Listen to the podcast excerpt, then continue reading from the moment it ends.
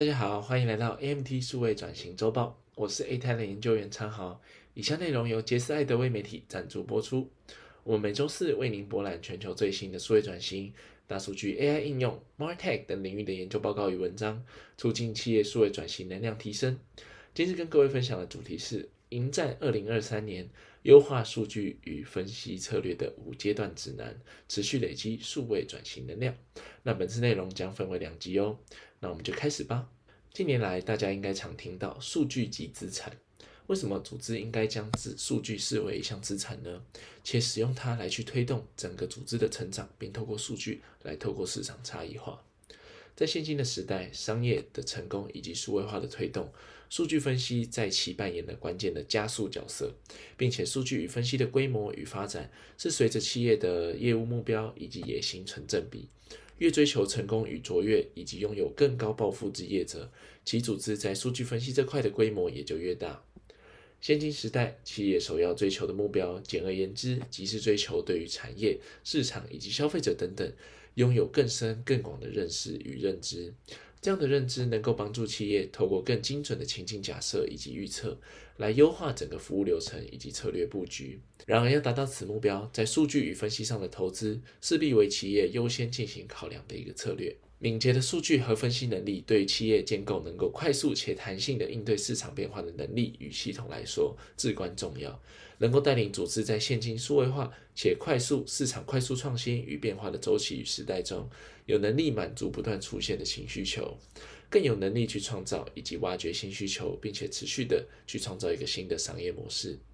因此，数据分析在现今的时代扮演了很重要的角色，逐渐成为企业不可或缺的一块拼图。数据也逐渐被视为资产的一部分，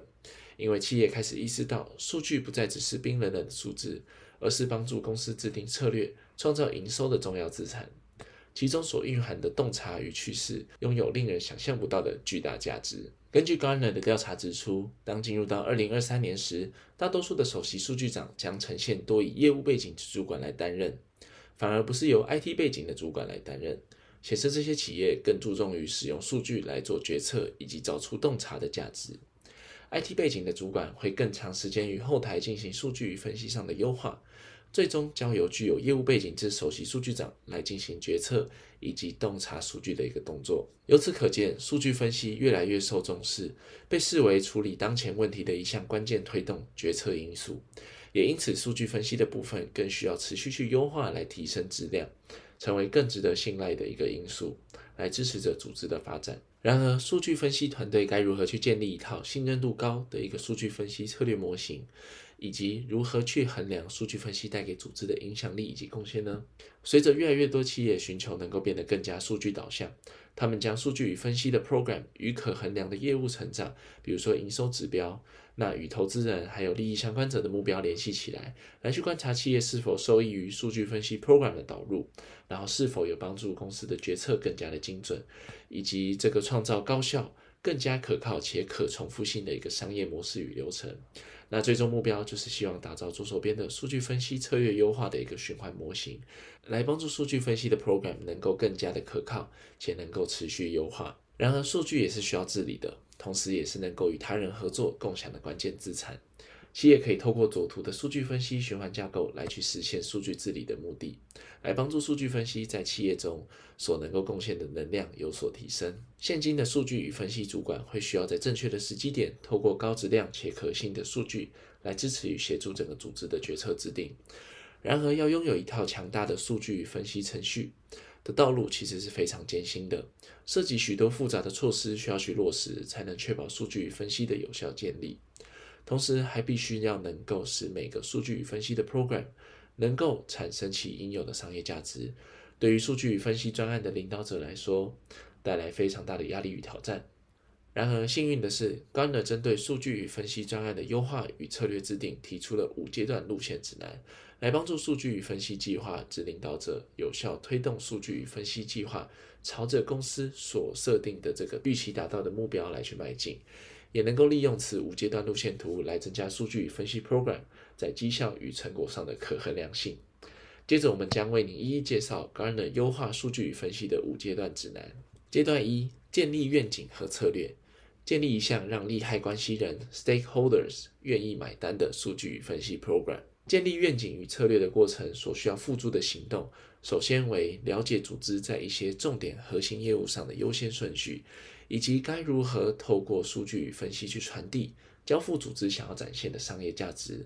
再来则是将数据视为组织的一项关键资产，并且向内外部宣扬有关组织该如何透过数位转型来将数据资产变现的相关理念。建立完愿景之后，策略的部分则是需要持续在组织对于数据与分析的投资布局上去做调整，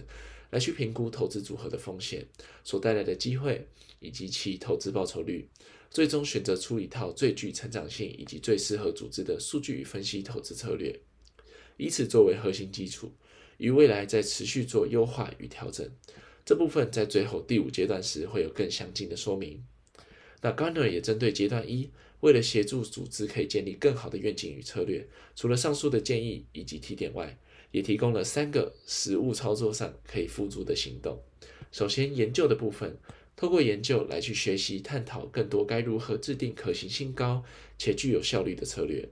不论是透过研究参考同业做法，亦或是研究数据与分析，或是数位转型上的新趋势、新知，都是能够有效帮助组织在建立愿景与策略时。能够跟上产业的快速发展，同时成为更具有说服力以及可行性的关键。再来则是专家咨询，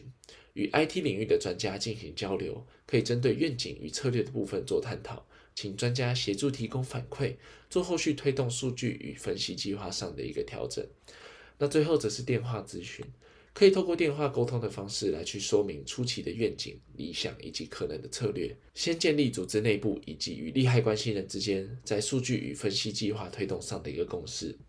并协商可能需要什么样的人员参与以及支援，来帮助后续推动计划时能够更为顺畅。在建立完愿景以及策略后，即将进入到后续的阶段，是关于更多在营运以及落实上的一个阶段。在建立完愿景以及策略后，即将进入到后续的阶段，是关于更多在营运以及落实上的阶段。